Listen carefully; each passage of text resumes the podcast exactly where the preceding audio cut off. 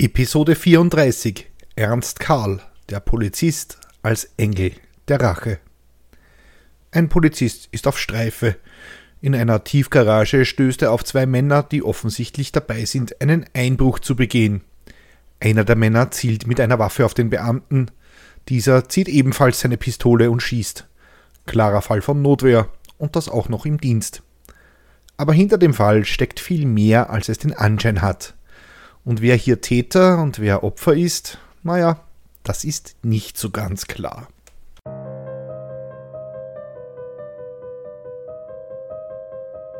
Willkommen bei Mörderisches Österreich, dem Podcast über historische Kriminalfälle aus eurer Umgebung. Anhand von zeitgenössischen Berichten rekonstruieren wir die größten Verbrechen der Geschichte Österreichs und darüber hinaus. Am Ende gibt es wie immer den Klugschiss zum Schluss. Mein Name ist Peter und ich bin im Brotberuf Journalist. Ich muss mich gleich mal bei euch entschuldigen. Ich habe euch jetzt drei Wochen lang auf die nächste Folge warten lassen. Unter anderem war in der Arbeit einiges zu tun und ich bin in einem anderen Podcast fremdgegangen und habe dort über ein mögliches Verbot der Videoplattform TikTok gesprochen. Irgendwie muss ich ja die Stromrechnung bezahlen aber vielleicht habe ich auch die eine oder andere Stunde zockend vor dem Computer verbracht, statt mich hier dem Podcast zu widmen. Aber bevor ihr mich jetzt nackt durch die Stadt treibt und Schande, Schande ruft, möchte ich mich mit der heutigen Episode bei euch entschuldigen.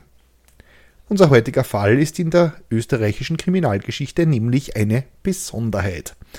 Ein Polizist erwischt zwei Einbrecher in einer Tiefgarage. Einer der Einbrecher hat eine Waffe und als dieser der Aufforderung des Beamten nicht nachkommt, die Pistole auf den Boden zu legen, schießt der Polizist dreimal auf den Angreifer, bis dieser in einer Ecke der Garage zusammenbricht. Da versucht der Komplize des Einbrechers auf den Polizisten loszugehen.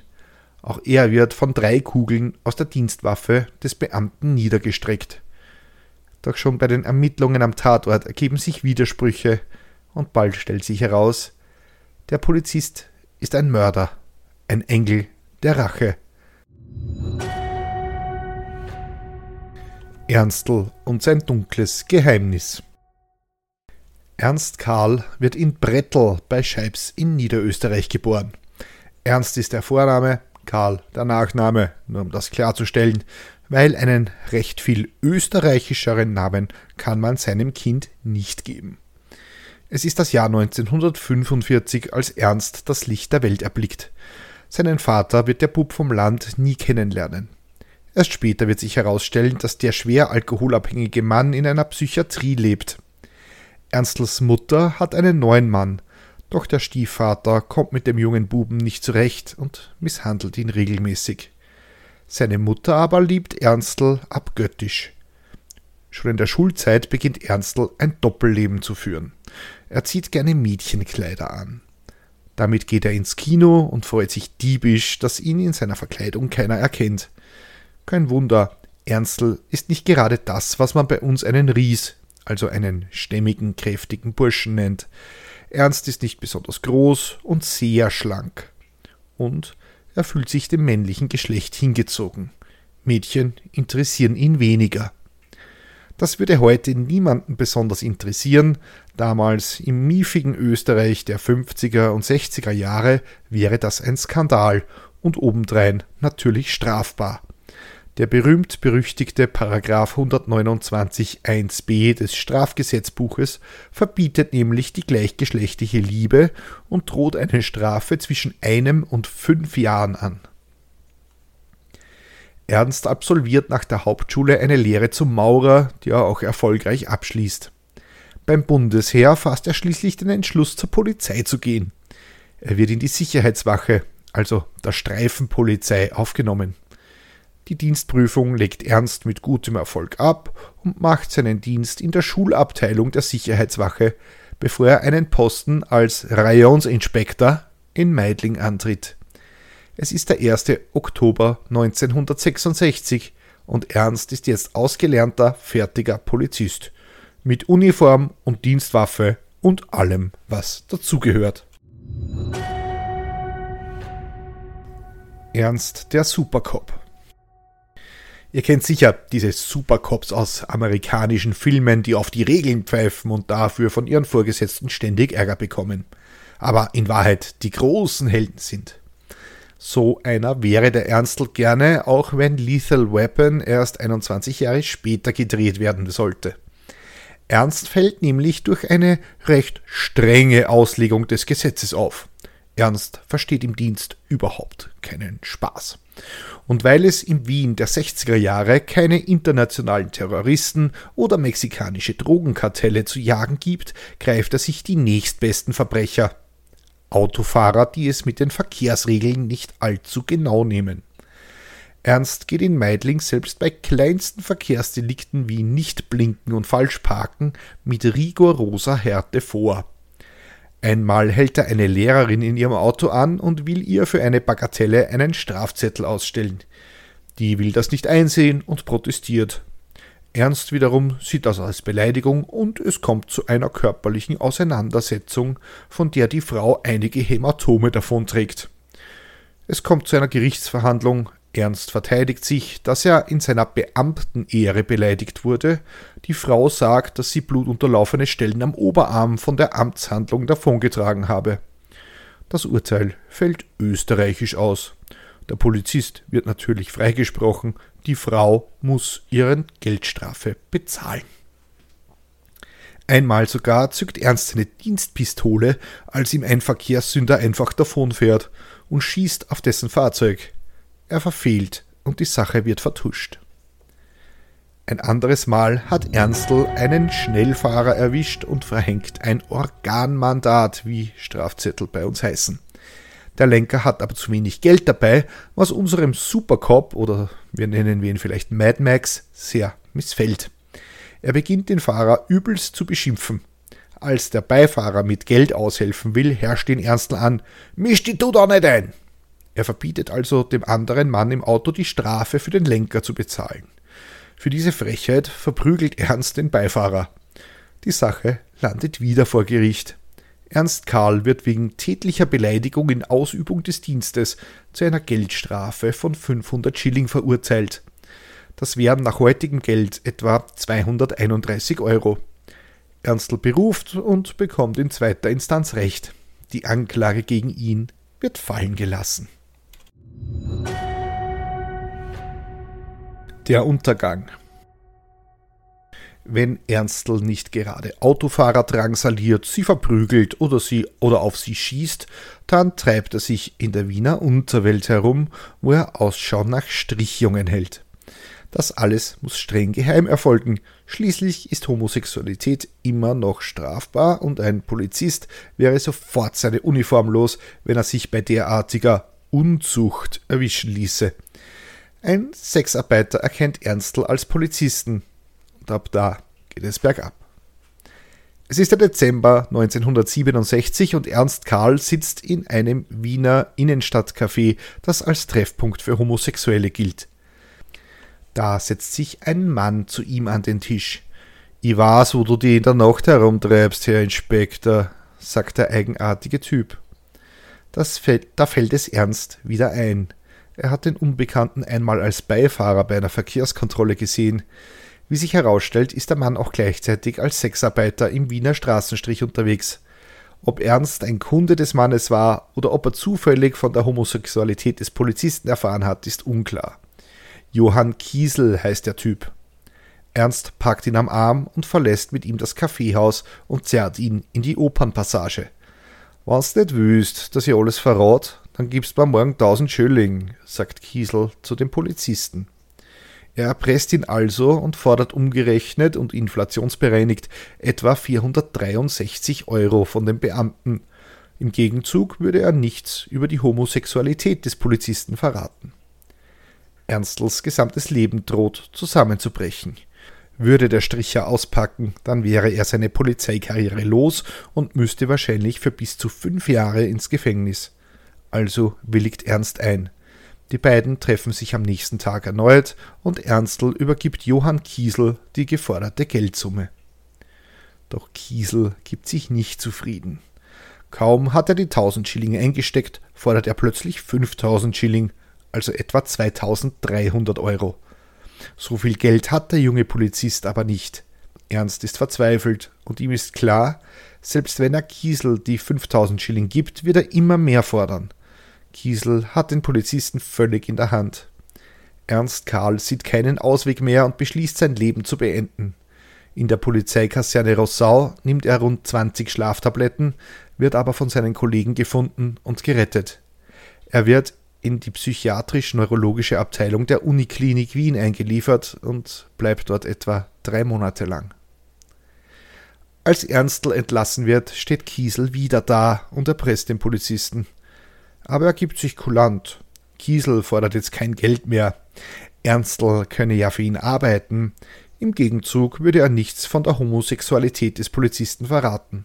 Super gescheit der Typ. Er ist draufgekommen, dass es viel einträglicher sein könnte, die Kontrolle über einen Polizisten zu haben, statt ihm einfach nur Geld abzupressen. Sympathisch. Kiesel bringt Ernstl so weit, dass er selbst zum Erpresser wird. Kiesel ist nämlich im Hauptberuf nicht nur Gangster, sondern hat ein Nebengewerbe als Strichjunge, wie bereits erwähnt. Oder als Sexarbeiter, wie man heute dazu sagt. Und wie das so ist, wenn man in einem damals verbotenen Geschäft tätig ist, kann man, wenn ein Kunde nicht zahlen will, nicht einfach eine Mahnung schicken und den offenen Betrag einklagen. Also schickt Kiesel den Ernstl los, die Außenstände bei der Kundschaft einzutreiben. Einmal muss der Polizist zu einem angesehenen Geschäftsmann gehen. Der Kiesel ist in Haft und braucht Geld für seinen Verteidiger, erzählt Ernstl dem prominenten Kunden.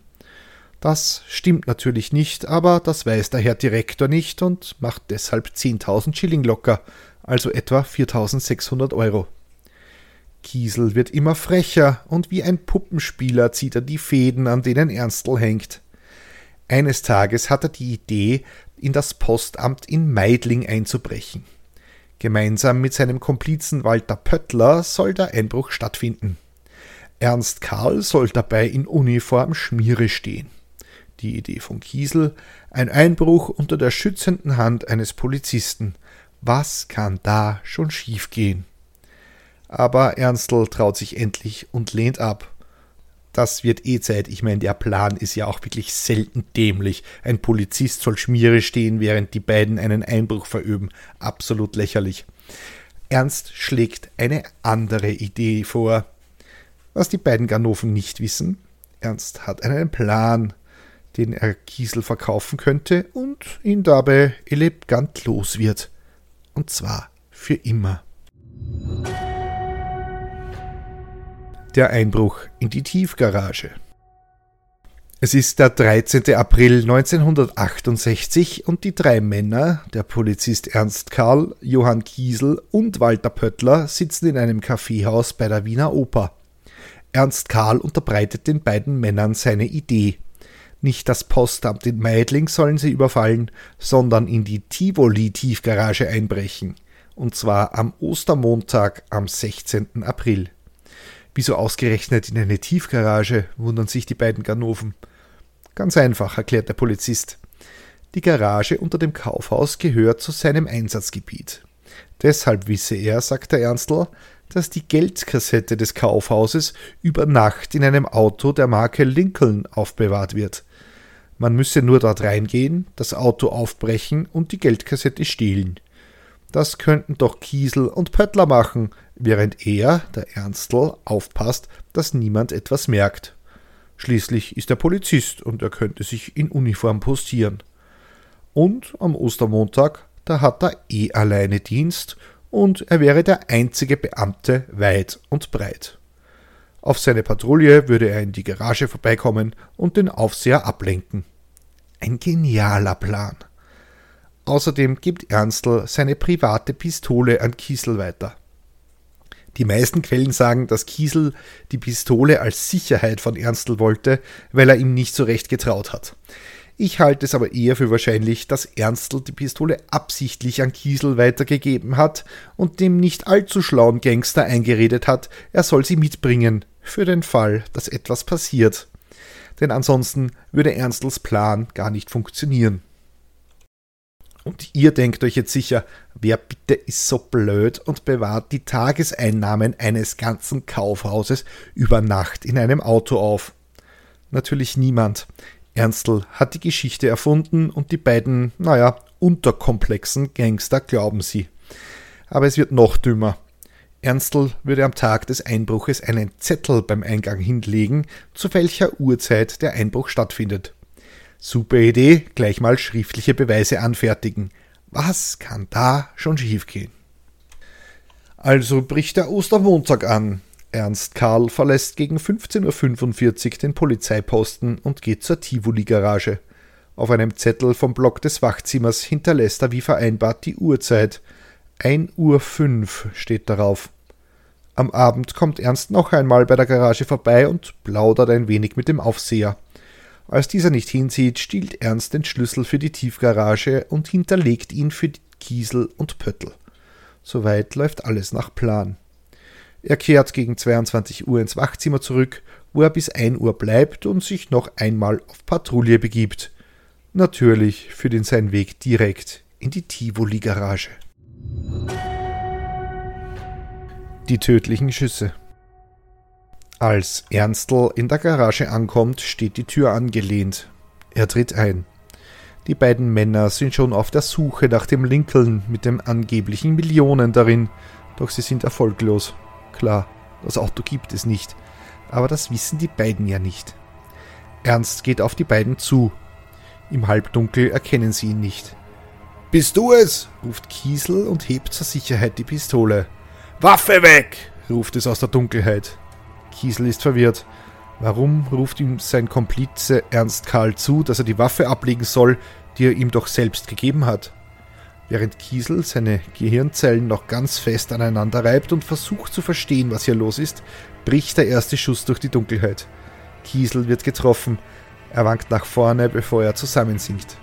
Er bleibt in einer Ecke der Garage links von Ernst liegen. Ernst tritt auf Kiesel zu und feuert aus nächster Nähe zwei weitere Male auf seinen Erpresser. Pöttler, der völlig unbewaffnet ist und nicht fassen kann, was hier gerade passiert, wird ebenfalls mit drei Schüssen niedergestreckt. Ernst bückt sich, nimmt die Waffe von Kiesel, also seine eigene private Pistole, und schießt damit noch einmal. Es soll so aussehen, als hätte Kiesel zuerst das Feuer eröffnet.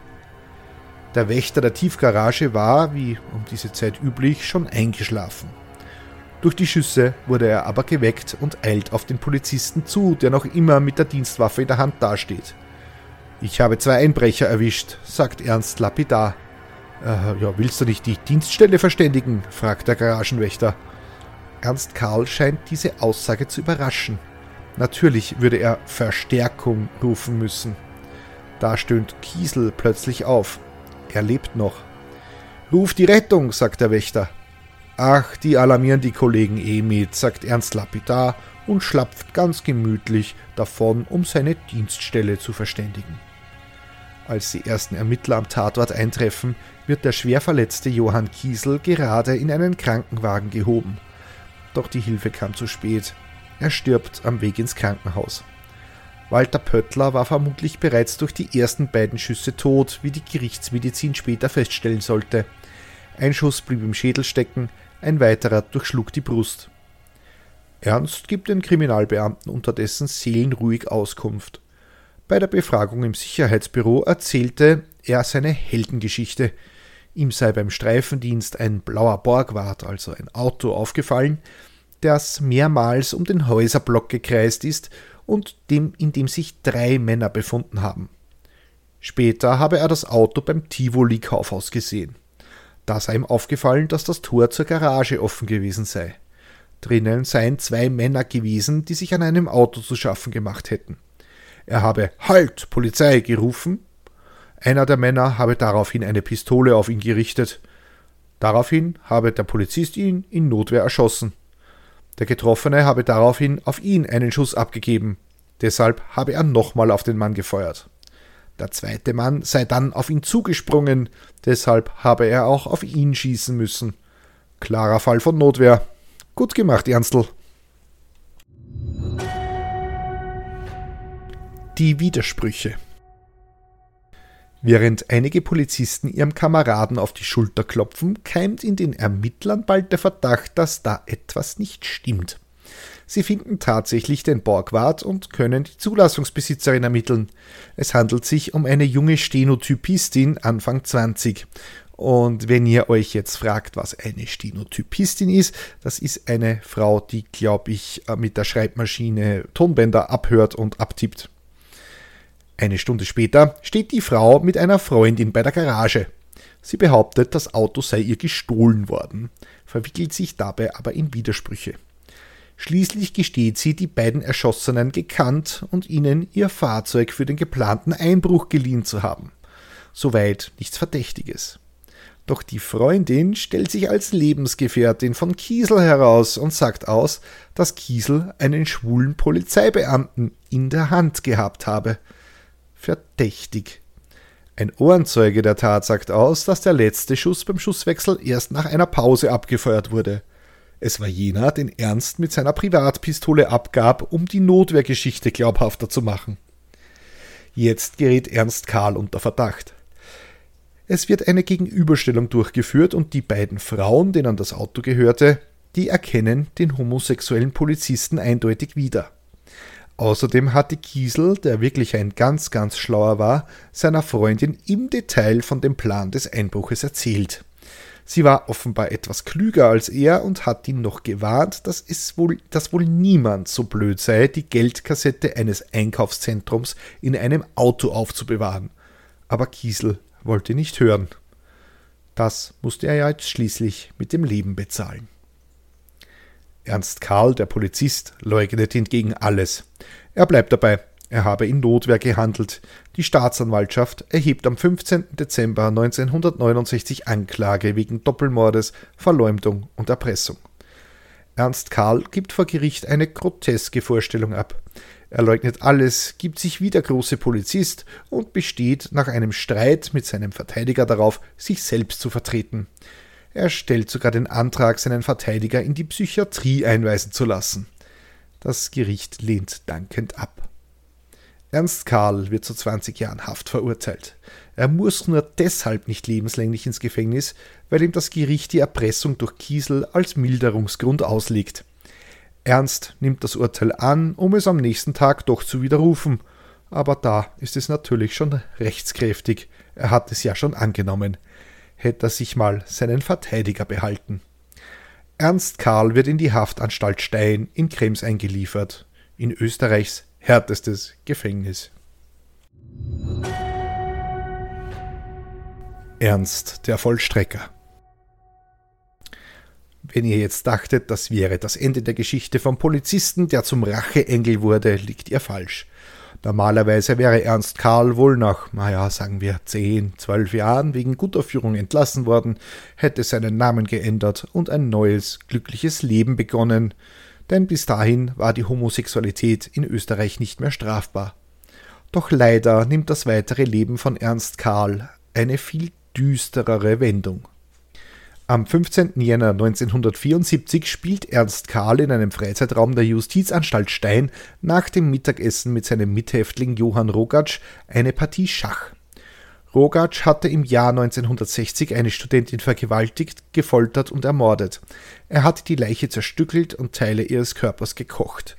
Über ihn machen wir noch eine eigene Episode, der ist nämlich ein ganz besonderes Goldstück. Rogatsch wurde zu lebenslanger Haft verurteilt und galt in Stein als Aufrührer und als unangepasst. Ernst Karl stürzte sich während des Spiels auf Rogatsch und erwürgte ihn mit bloßen Händen. Daraufhin drückte er seelenruhig den Alarmknopf und erzählte neuerlich eine Notwehrgeschichte. Er sei von Rogatsch angefallen worden, weil er sich geweigert hatte, bei einem von dem Mädchenmörder geplanten Ausbruchsversuch mitzuhelfen. Ernst Karl wurde wegen diesem Mord vom Landesgericht Krems 1974 zu lebenslanger Freiheitsstrafe verurteilt. Unter seinen Mithäftlingen verbreitete Ernst Karl zunehmend Angst und Schrecken. So soll Ernst eine Gerichtsverhandlung inszeniert haben und Rogatsch zum Tod verurteilt haben, woraufhin er das Urteil auch gleich vollstreckte.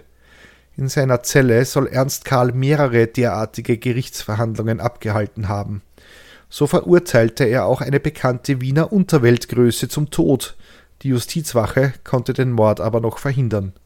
Dem Opfer ging das Erlebnis aber so nahe, dass es körperlich verfiel und der Mann sich wenig später suizidierte. Ernst Karl wurde in einer Einzelzelle im Hochsicherheitstrakt des Gefängnisses untergebracht. Er galt als einer der gefährlichsten Insassen in der Justizanstalt. Auf dem Türschild seiner Zelle stand Vollzugsende Doppelpunkt der Tod. Am 14. Jänner 2001 verwüstete Ernst Karl in einem psychotischen Schub seine Zelle und brach sich dabei die Nase. Der Anstaltsarzt ließ den Häftling daraufhin in einem Gurtbett festschnallen und ihn medikamentös ruhig stellen. In der Früh fanden ihn Justizwachebeamte. Er war tot. Bei der gerichtsmedizinischen Untersuchung wurde festgestellt, dass der Mehrfachmörder qualvoll an einem Darmverschluss gestorben war. Dies hätte den Beamten eigentlich auffallen müssen, tat es aber nicht. Es kam zum Prozess wegen fahrlässiger Tötung gegen die Justizwachebeamten und den Anstaltsarzt. Alle Beschuldigten wurden freigesprochen. Das war das tragische Ende von Ernst Karl, einem Polizisten, der wie Martin Riggs aus Lethal Weapon ein bisschen die Regeln brach und später wie Mad Max wurde. Klugschiss zum Schluss. Das Tivoli. Unser heutiger Fall spielte sich in der Tivoli Garage in Wien ab. Ihr habt euch vielleicht gefragt, was, eigentlich, was das eigentlich ist. Tivoli war in Meidling, damals ein Vorort von Wien, eine Art Vergnügungspark. 1829 wurde das Etablissement zum Vergnügen der oberen Schichten eröffnet. Hier konnte gespeist und getanzt werden und es bestand aus mehreren Gebäuden, von denen man eine schöne Aussicht auf Wien genoss. Hauptattraktion war aber die Rutschbahn. Auf vier nebeneinander liegenden Gleisen konnte man mit einem der 15 Wagen eine Slalomstrecke entlangfahren. Das war so etwas wie die erste Achterbahn der Welt. Und derartige Rutschbahnen waren im 19. Jahrhundert der heiße Scheiß. Den Namen Tivoli wählten die Erbauer, weil sie die schöne Aussicht auf das Wiental an die Gartenanlagen des berühmten Ortes Tivoli östlich von Rom erinnerten. Seitdem gibt es in jeder größeren Stadt in Österreich, in der es mehr als zwei nebeneinander stehende Büsche gibt, einen Teil namens Tivoli. Zur Eröffnung des Tivoli kam sogar das Kaiserpaar selbst. Aber schon bald war das mit den Rutschbahnen wieder aus der Mode und nach nur fünf Jahren konnte das Etablissement nicht mehr kostendeckend geführt werden. Es wechselte mehrfach die Besitzer und die Rutschbahnen wurden schon bald abgebaut. Zwar gelang es, das Tivoli durch Theateraufführungen und Konzerte am Leben zu erhalten, aber während des Zweiten Weltkriegs wurde es geschlossen und verfiel zusehends. Der Betrieb wurde 1967 endgültig eingestellt. 1980 wurde das Tivoli durch Brandstiftung verwüstet und 1991 nach 162 Jahren abgerissen. Ja, und so schnell ist es schon wieder vorbei. Das war sie, die 34. Episode von Mörderisches Österreich. Wenn euch die Folge gefallen hat, könnt ihr mir auf steadyhq.com slash mörderisch einen Euro in den Hut werfen. Danke an Bianca, Eva, Nathalie, Sigi, Mechthilde, Sarah, Andrea, Ralf und Dagmar, die diesen Podcast unterstützen. Keine Sorge, die ersten 30 Tage als Mittäter sind kostenlos und ihr erhaltet die aktuelle Folge immer einen Tag früher als alle anderen. Wenn ihr auf Steady den Newsletter abonniert, bekommt ihr noch kostenlos Bonusmaterial zu den Fällen. Diesmal sind es Bilder vom Tatort in der Tivoli-Garage. Wenn ich mir etwas wünschen darf, dann wäre das Feedback zu den Episoden in Form von Reviews auf Spotify, Apple Podcasts und überall, wo ihr Podcasts bewerten könnt. Das hilft erstens der Reichweite dieses kleinen Programms und zweitens kann ich die Show hier nur mit eurer Hilfe besser machen. Wenn ihr mir persönlich Feedback geben oder mir Hinweise für einen Fall geben möchtet, dann schreibt mir bitte einfach eine Mail an mörderisches@gmail.com oder ihr schreibt mir per Privatnachricht auf Twitter at mörderisches oder am einfachsten gleich auf Steady die Chat-Funktion benutzen. Die nächste Folge erscheint wie immer auf Spotify, Amazon, Apple, TuneIn, iHeartRadio, Podvine und Player FM sowie allen anderen Podcast-Anbietern. Ich sage jetzt vielen lieben Dank fürs Zuhören. Ich hoffe, die Folge hat euch gefallen. Bussi, Baba.